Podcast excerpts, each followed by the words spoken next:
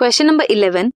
Rearrange Ramapithecus, Australopithecus, and Homo habilis in order of their evolution on Earth. Comment on their evolutionary characteristic. Order is Ramapithecus, Australopithecus, and Homo habilis. Ramapithecus hairy होते हैं, walk like gorillas and chimpanzees. They were more like man. Australopithecus hunted with stone weapons, ate fruit. Homo habilis, their brain capacity was 650 to 800 cc, probably did not eat meat. Maybe vegetarians थे. This was question number 11.